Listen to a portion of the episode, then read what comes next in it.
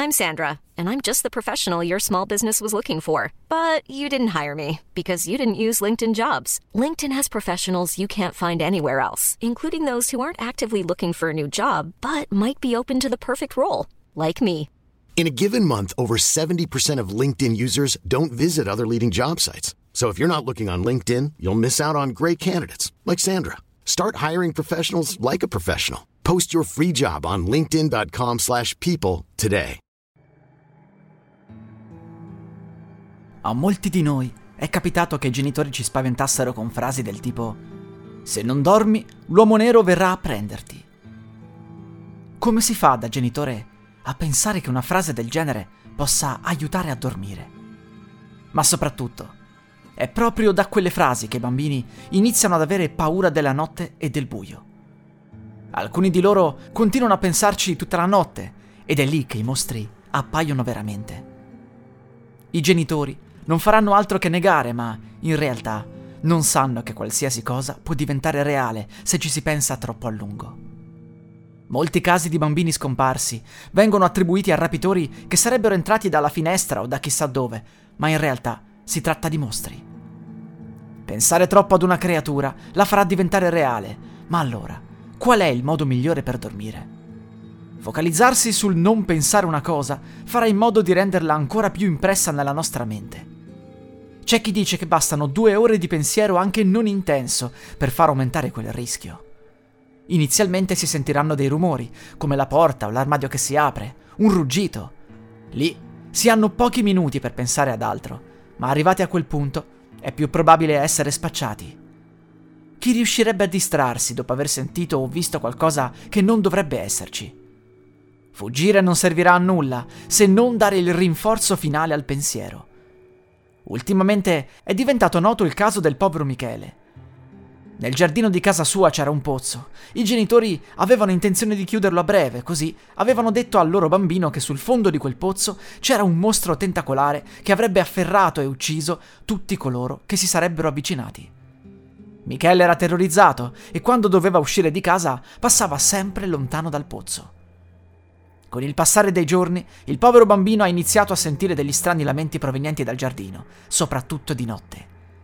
Il terrazzo della sua camera era proprio sopra il giardino, così, una notte, ha deciso di uscire per vedere da sopra il temibile mostro. Non vedeva nulla, ma improvvisamente un lungo tentacolo è uscito dal pozzo e lo ha afferrato. Il mattino seguente sono partite le ricerche di Michele.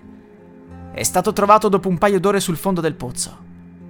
Il suo corpo era stato diviso a metà, di sicuro non era stata una caduta ad ucciderlo.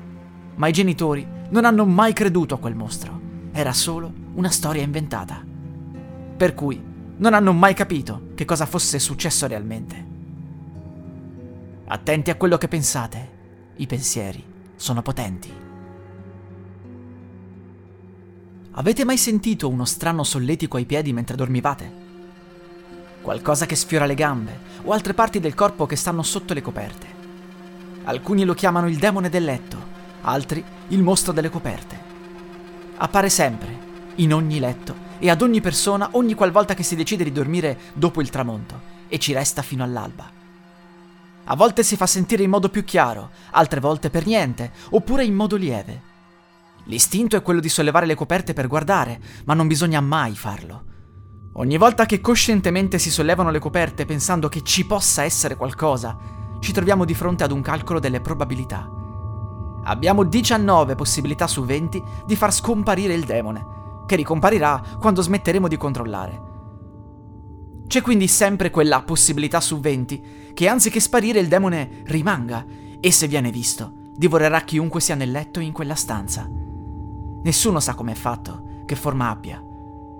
C'è chi ha provato a scattare continuamente fotografie con il flash senza sollevare le coperte, ma pare che in quel caso il demone scompaia sempre e comunque. Non c'è quindi modo di poterlo vedere e non c'è modo di poterlo evitare, poiché tutti dobbiamo dormire. Ma cosa succede se dormiamo senza le coperte o sopra? C'è chi dice che in quel caso il demone compaia sotto al letto. Verremo quindi toccati quando non stiamo guardando, quando abbiamo gli occhi chiusi. Anche in quel caso non dobbiamo mai guardare sotto al letto, perché in un caso su 20, potremmo vedere il mostro. Ma quindi c'è una soluzione? Forse sì. Dormire su una brandina senza coperte, per terra. Quello è forse il caso in cui il demone del letto non può mai presentarsi. Pare che in Giappone già tanti lo facciano, da millenni. La cosa più facile è quella di abituarsi, di ignorarlo completamente. Non guardate mai cosa c'è sotto le coperte.